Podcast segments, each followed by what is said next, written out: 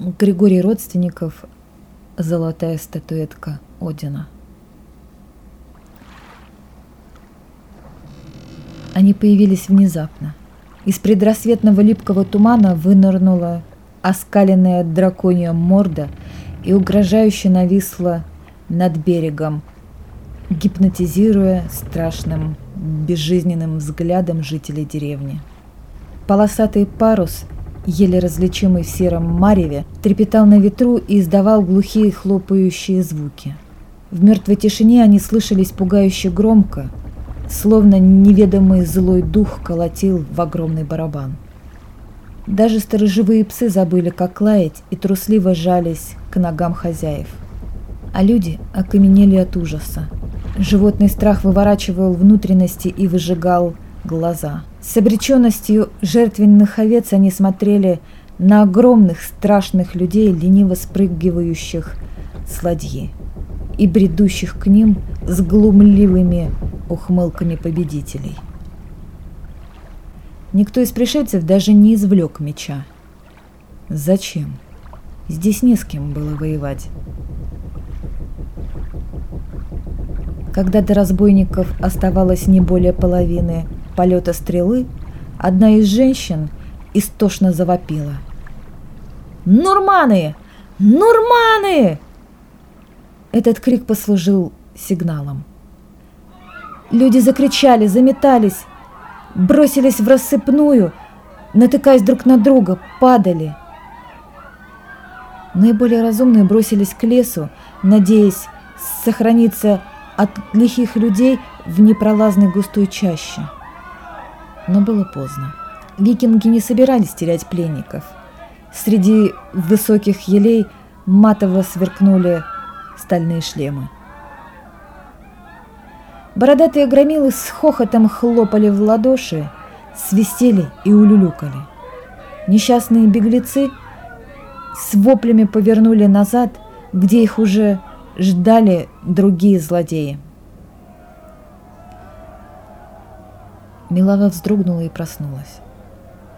Какой жуткий крик! Так кричала мама, когда брата задрал дикий медведь. Она разбросала в стороны уютное, пахнущее молоком сено, выскочила во двор и остолбенела. Милава много раз слышала леденящие душу история о кровожадности разбойников Севера. Знала, что эти нелюди едят человечину и пьют кровь младенцев. Но то, что открылось ее взору, заставило открыть ее рот в немом вопле. Повсюду валялись окровавленные тела соплеменников.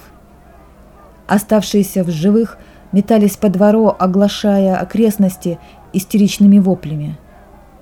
Захватчики хохотали, ловили приглянувшихся им женщин и тут же насиловали.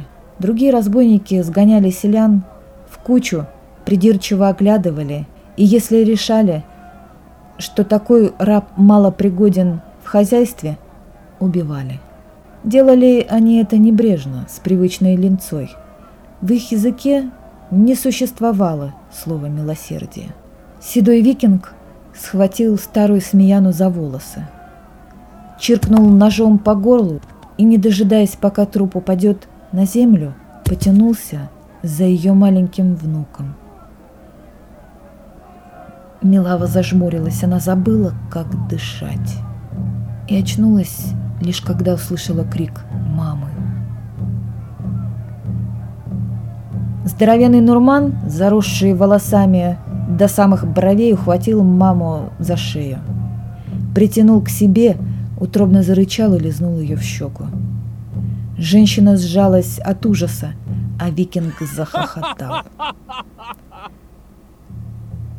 Он одним рывком разодрал на ней рубаху. И тут появился отец. В его руках были вилы. Выставив свое оружие вперед, он смело ринулся на врага. Норман засмеялся громче, отшвырнул женщину прочь и легко уклонился от выпада. Милава даже не поняла, когда он успел выхватить меч. Похоже, что тот сам прыгнул ему в руку – Викинг играючи перерубил древко, а потом отсек отцу руку. Сначала правую, затем левую, небрежно смахнул голову с плеч. А потом... Потом он повалил маму на траву и навалился сверху. Милава опустилась на колени и завыла. Завыла громко, надрывно. Кто-то ухватил ее за волосы, вздернул на ноги. Какой-то Нурман оттянул ей подбородок и придирчиво осмотрел зубы. Затем ее пихнули в спину и погнали в сторону понура бредущих односельчан. Она оглянулась. Ее родители неподвижно лежали на земле. Позже ей расскажут, что мама сильно сопротивлялась, и рыжий Нурман в бешенстве свернул ей шею. А еще она посмотрела убийце в глаза. Он деловито заплетал разлохматившуюся косичку, но почувствовал ее взгляд. Прищурился, разглядывая маленькую девочку. Глумливо подмигнул. Милава скалилась и погрозила ему крошечным кулачком. Брови Нурмана удивленно взлетели вверх. Он скорчил страшную рожу, потом не выдержал и захохотал. На губах пена, на шее маленькая золотая статуэтка, которая раскачивалась такт хохоту и колотилась о его широкую, как большая бочка, грудь. Она, понурая, сидела на корме уплывающего дракара, уткнув заплаканное личико в колени. Лишь раз взглянула она в сторону родного берега. Там, где прошло ее детство, клубился черный дым.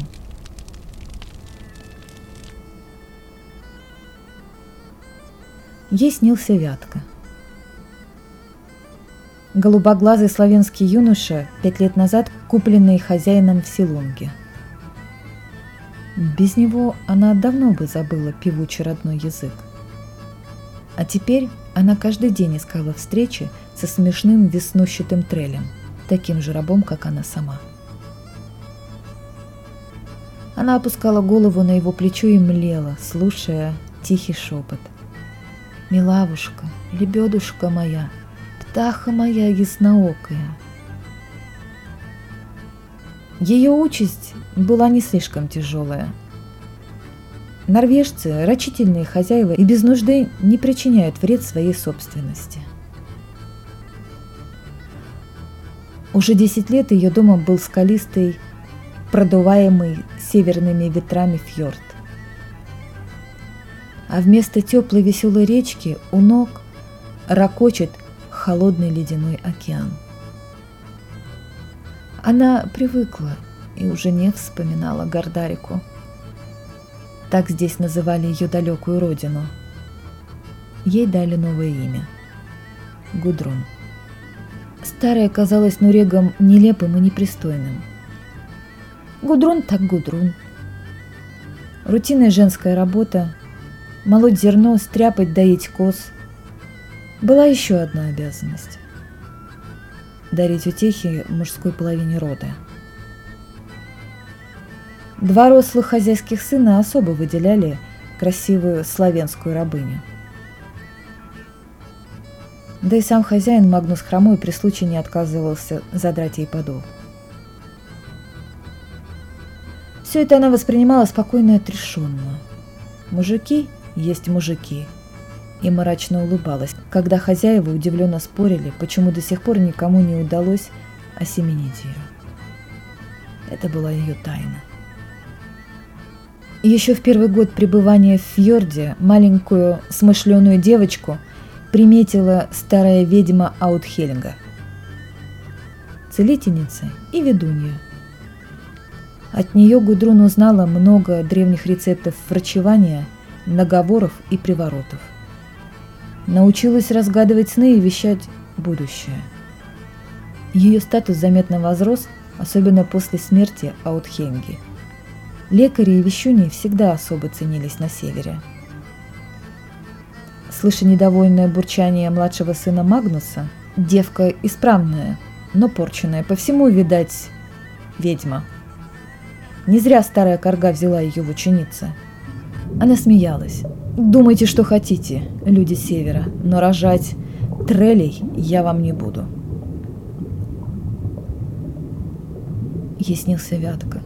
Он шел к ней, протягивал руки и вдруг скрылся в тумане. Странный, тягучий, холодный туман неестественно красного цвета. Он густел, обволакивал тело, ледяными иголками впивался под кожу. Словно вязкий кисель стекал по лицу, заползал в ноздри, застывал на губах. Кровь! Это была кровь! Она закричала. Из колышащихся, багровых щупалец пробился голос Вятки. «Милавушка!» Она рванула на зов, вытянула вперед руки, ощупывая пространство. Ладони коснулись живой плоти. «Нашла!» Но странное дело. В том месте, где должно быть лицо, ее пальцы ощутили чужую бугристую грудь. Огромную, мускулистую. А еще она ненароком коснулась какого-то предмета. Она напрягла глаза и вдруг в ужасе отшатнулась. На потертом кожаном ремешке висела золотая статуэтка Одина. А потом из тумана вынырнула страшная рыжебородая физиономия. И тогда Милава завыла. Громко, надрывно, как десять лет назад. «Гудрон, просыпайся!» Ее настойчиво тормошили за плечо. Милава поднялась. По щекам обильно струился пот. Как душно. Она задрала голову к потолку. Конечно, кто-то додумался закрыть дым огонь. В помещении плавал сизый едкий дым. Она взглянула на Тиру, пожилую скормленную рабыню. Что случилось? «Гости», к хозяину приехали важные люди. Говорят, сам Тьорви Красноголовый. Известный скальд, разве ты никогда не слыхала про него? Нет, равнодушно отозвалась Гудрон. Она размышляла, что бы значил этот удивительный сон. Его необходимо разгадать. Хозяин велел надеть лучшие наряды и не забудь те бусы, что он подарил тебе два года назад. Ничего удивительного. Магнус снова будет подкладывать ее гостям, как делал не единожды. После ночи, проведенной с ней, многие желали выкупить ее у хозяина – но хромой заламывал такую цену, что покупатели сначала ошарашенно замирали, а потом начинали смеяться. Обычное дело. Викинги и щедрость – понятия несовместимые. Во двор въехало десяток всадников. Впереди возвышался огромный детина в кольчужном доспехе. Низкорослая норвежская лошадь была ему явно мала – Ноги детины почти волочились по земле. Увидев хозяина, здоровяк издал волчий вой и легко спрыгнул на землю. «Магнус, старый пропойца, как я рад видеть твою рожу!» «Тьорви, старый забияка, а я уж думал, франки нашинковали копьями твою шкуру!» У них нет таких копий, чтобы пробить эту твердь. Тьорви стукнул кулачищем себя в грудь. Золотая статуэтка завертелась на кожаном шнурке, ослепительно сверкая на солнце. Гудрон подавила в себе рвавшийся наружу вопль. Теперь она знала, что означал ее сон. Тяжелые дубовые столы ломились от явств. Пиво и мед текли рекой. А что еще нужно славным рубакам? Хорошая драка и шумная пирушка. Магнус Хромой взметнул вверх византийский кубок. «Я хочу выпить за моего друга Тьорви Хёвдинга, ближайшего друга самого Конанга Рагнара волосатые штаны». Викинги заорали, засвистели, затопали ногами. Началось веселье. Здравицы сменяли друг друга со скоростью выпущенных хорошим лучником стрел. Девушки Трелли не успевали наполнять мгновенно пустеющие чаши и кубки. Слышался хохот, волчий вой и лай вертящихся под ногами собак. «Пусть скажет Йорви!» – заорал младший сын Магнуса. «Нет!» – перебили его. «Тьорви не говорит, он поет. Он же скальд!» «Правильно! Пусть Красноголовый споет нам о последнем походе!» «Как велика была твоя добыча, воин!»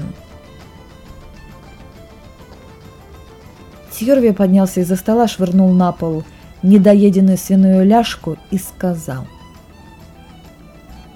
«Я еще не сложил песню о нашем походе. Я сложу ее сейчас. И пусть боги помогут мне подобрать нужные слова».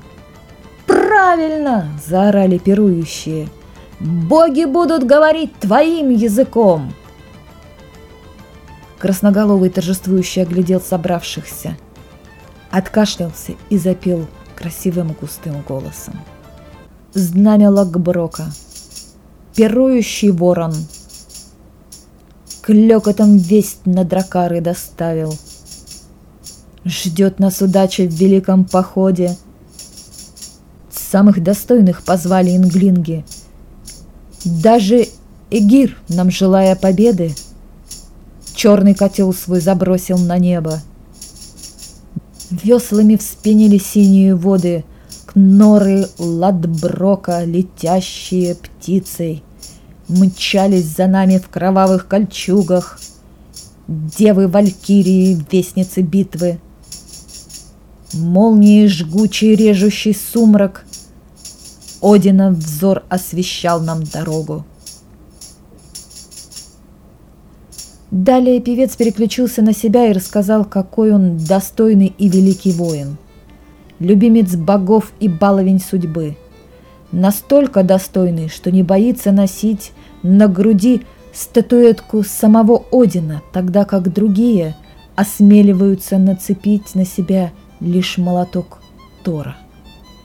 Глаза Тьорви возбужденно сверкали, когда он вещал слушателям, как под франкским Городом Нантом он нанизывал на меч сразу по восемь врагов, насиловал в раз по десятку женщин и раньше всех врывался в храмы белого бога. И, разумеется, первым отыскивал спрятанные монахами сокровища. Гудрун смотрела на него и непроизвольно сжимала кулаки. Она не слушала его песню – Рыжая скаленная физиономия расплывалась перед глазами, уступая место жадным языкам пламени и удушливому черному дыму. Нет, она не плакала. Она давно разучилась это делать. Красноголовый закончил петь, тяжело плюхнулся на скамью и потребовал медоухи. Веселье продолжалось. Захмелевшие нуреги продолжали потасовки, лапали рабынь и горланили непристойные песни. Кого-то из девушек ненадолго уводили. Потом они возвращались раскрасневшиеся и уставшие. Ее и саму несколько раз утаскивали на сеновал, но Тьорве так ни разу не взглянул на нее. Напрасно Гудрун старалась держаться поближе к красноголовому. Случайно задевала бедром, призывно улыбалась. Единственное, чего она добилась, так это то, что рыжий детина звонко шлепнул ее пониже спины и приказал принести пиво. Гости гуляли три дня. А на четвертый засобирались в дорогу. Тьорви оседлал своего низкорослого конька, махнул на прощание радушным хозяевам и уже собирался уезжать, когда на его стремени повисла Гудрун. «Купи меня, славный Хевдинг! Прошу тебя!» «Тебя?» – удивился Викинг. «Тебя что, хозяин обижает?» «Нет, он добрый, но мне милее ты. Купи. Я буду ласкать тебя день и ночь. Доставлю такое наслаждение, которое не сможет подарить другая женщина. Красноголовый задумался. Как и всякий викинг, он неохотно расставался с деньгами. «А чем тебя не устраивает, Магнус?» «Он простой хускрул, а ты Хевдинг, ты герой. О тебе ходят легенды. Ты лучший скальд на севере, тебя любят боги. Я хочу быть твоею, на лице Тьорви появилась довольная ухмылка. В этом ты права, таких как я немного. Он повернулся к хозяину. «Эй, Магнус, продай мне эту девку!» «Три марки серебра», — привычно назвал цену хромой. Красноголовый даже хрюкнул от негодования. «Ты в своем уме, Магнус? За эти деньги я куплю пять трелей!» Она не просто рабыня, она знахарка и ведунья. Я и так дешево отдаю ее по дружбе. Красноголовый расхохотался и тронул поводья коня. «Подожди, подожди!» – быстро зашептала Гудрун. «У меня есть пять марок, эти деньги твои!» В глазах викинга вспыхнула алчность. «Откуда у тебя столько?» «Мне иногда платили за любовь, я копила», мне не жаль отдать их тебе. Не рассказывать же ему, что этой ночью она посетила сокровищницу Хромова. Красноголовый наклонился к Гудрун, заглянул в глаза и пообещал свистящим шепотом. «Если ты обманула меня, я сдеру с тебя живьем шкуру». Затем он крикнул хозяину – Твоя взяла, Магнус. Я хочу эту девку. Красноголовый усадил Гудрун впереди себя на седло, и маленький отряд покинул усадьбу Хромова. На прощание она оглянулась, нашла в толпе провожающих Вятка и прошептала «Прощай, любимый».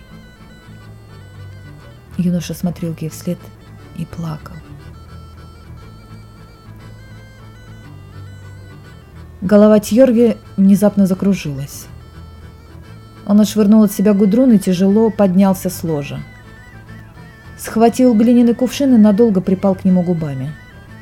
Довольно фыркнул, уронил кувшин на пол и хрипло расхохотался. «Ты совсем укатала меня, девочка!» Гудрун, грациозно развалившаяся на медвежьих шкурах, с улыбкой ответила – ты много выпил, милый, а мы ведь только начали. Глупая женщина, я только начал пить. Просто мне давно не попадалась такая резвая кобылка. В подтверждение своих слов викинг покачнулся, удивленно икнул и рухнул обратно на ложе. Глаза Гудрун превратились в узкие щелочки. Ей больше не было нужды притворяться. «Я хочу спать», — заявил Красноголовый. И вдруг услышал. «Да, ты уснешь, уснешь навеки!» А в следующий миг острый клинок вонзился ему под ребра. Тьорви заорал от неожиданности и попытался вскочить. Но невидимая тяжесть навалилась на плечи, не давая подняться. С ненавистью глядел он на золотоволосую рабыню, стоящую над ним и презрительно улыбающуюся. «Тварь! Что ты сделала?» «Я убила тебя, Тьервек Красноголовый, как ты десять лет назад убил моих родителей. Я дала выпить тебе яду и пронзила твою печень кинжалом. Но прежде, чем ты умрешь, я хочу, чтобы ты вспомнил безымянную деревушку в Гордарике. Маленькую девочку, чью жизнь ты растоптал. Конечно, он ничего не помнил. За свою жизнь он разграбил десятки таких деревень. Гудрун приблизилась к нему, оскалила зубы и погрозила кулаком. Ей показалось, что в его подернутых смертью глазах вспыхнул огонек узнавания. А потом его тело выгнулось дугой, а на губах запузырилась пена. Гудрун оделась, подошла к мертвому телу и сорвала с его шеи украшение – золотую статуэтку Одина.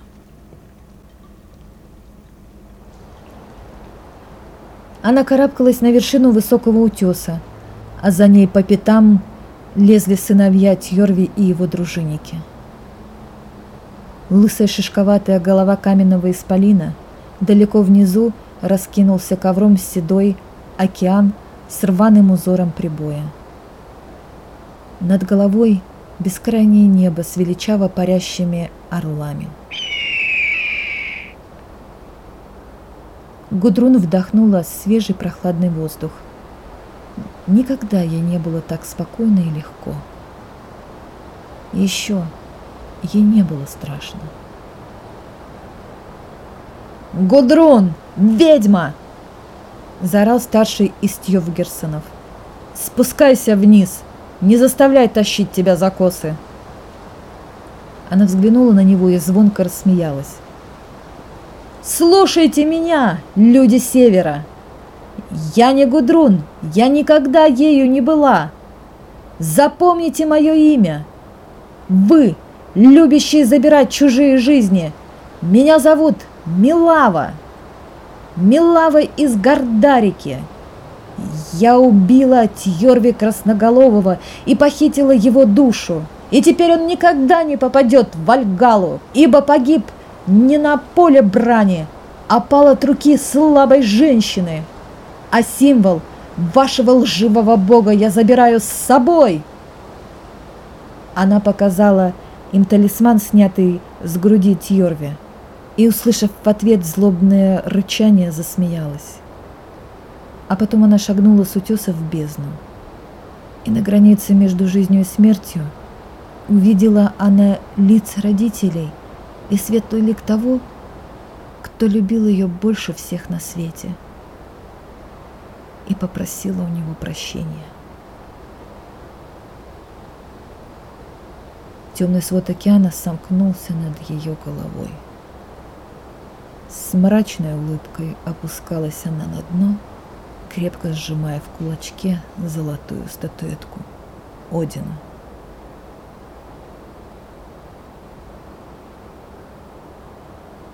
Читала Леся Шишкова.